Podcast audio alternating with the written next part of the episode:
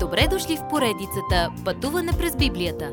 Това е едно пътешествие, което ни разкрива значението на библейските текстове, разгледани последователно книга по книга. Тълкуването на свещеното писание е от доктор Върнан Маги.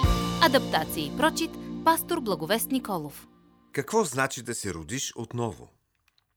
След като Исус превърна водата в вино в Кана, той отпътува до Ерусалим да отпразнува Пасхата. Когато Исус видя какво се случва в храма, той се вбеси. Хората, искащи да правят печалба от религиозни ритуали, се възползваха от поклонниците и опошляваха свещеното.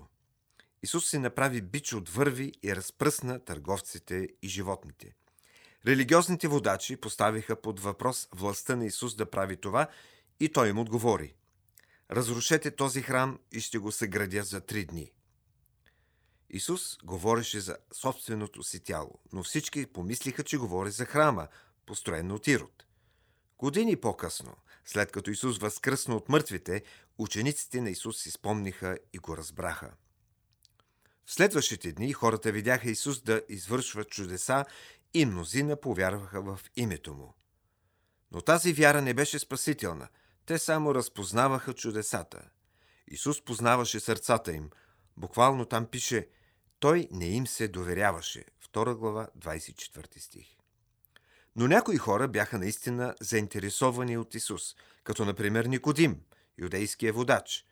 Когато той дойде при Исус нощем, той искаше да говори за това как Исус може да установи Божието царство и да помогне с отхвърлянето на римската власт.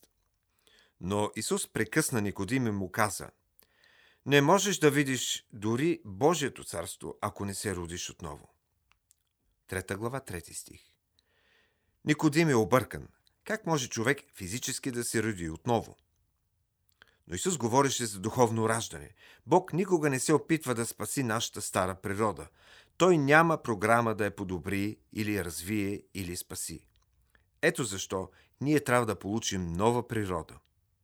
Исус сравнява вятъра с това как сме родени от духа. Също като вятъра, не можем напълно да го обясним, но когато Бог работи в сърцата на хората, можем да го видим да се случва. Как може да се новородим? За да се родим отново, ни трябва Исусовата смърт, която да понесе наказанието за греха ни и Неговото възкресение. Това е единственият начин, по който Бог може да ни приеме. Защо му е на Бог да прави това? Защото Бог толкова възлюби света.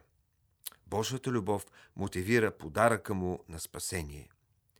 Да повярваш в Христос значи да му се довериш като онзи, който понесе наказанието за твоите грехове и умря вместо теб. Когато Исус дойде за първи път, Той дойде да спаси, а не да съди. Когато светът разпъна Исус, светът избра да бъде съден от Бог. Следващият път, когато Исус дойде, Той ще съди света. Животът и служението на Йоанн Кръстител обобщават това – Повярвайте в Господ Исус Христос и ще бъдете спасени. Ако не му вярвате, ще бъдете вечно изгубени. Следващият път ще срещнем жена, която Исус чакаше, за да разговаря с нея за поклонението.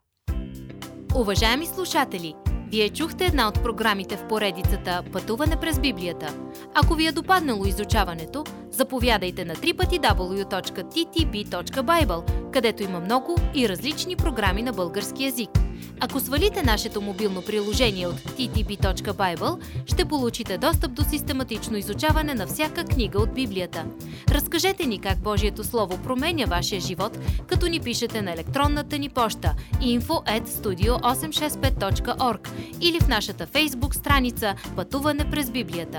Освен до аудиопрограмите, чрез мобилното приложение ще получите достъп и до различни материали. И на още едно място ще намерите нашите обяснения на библейските текстове.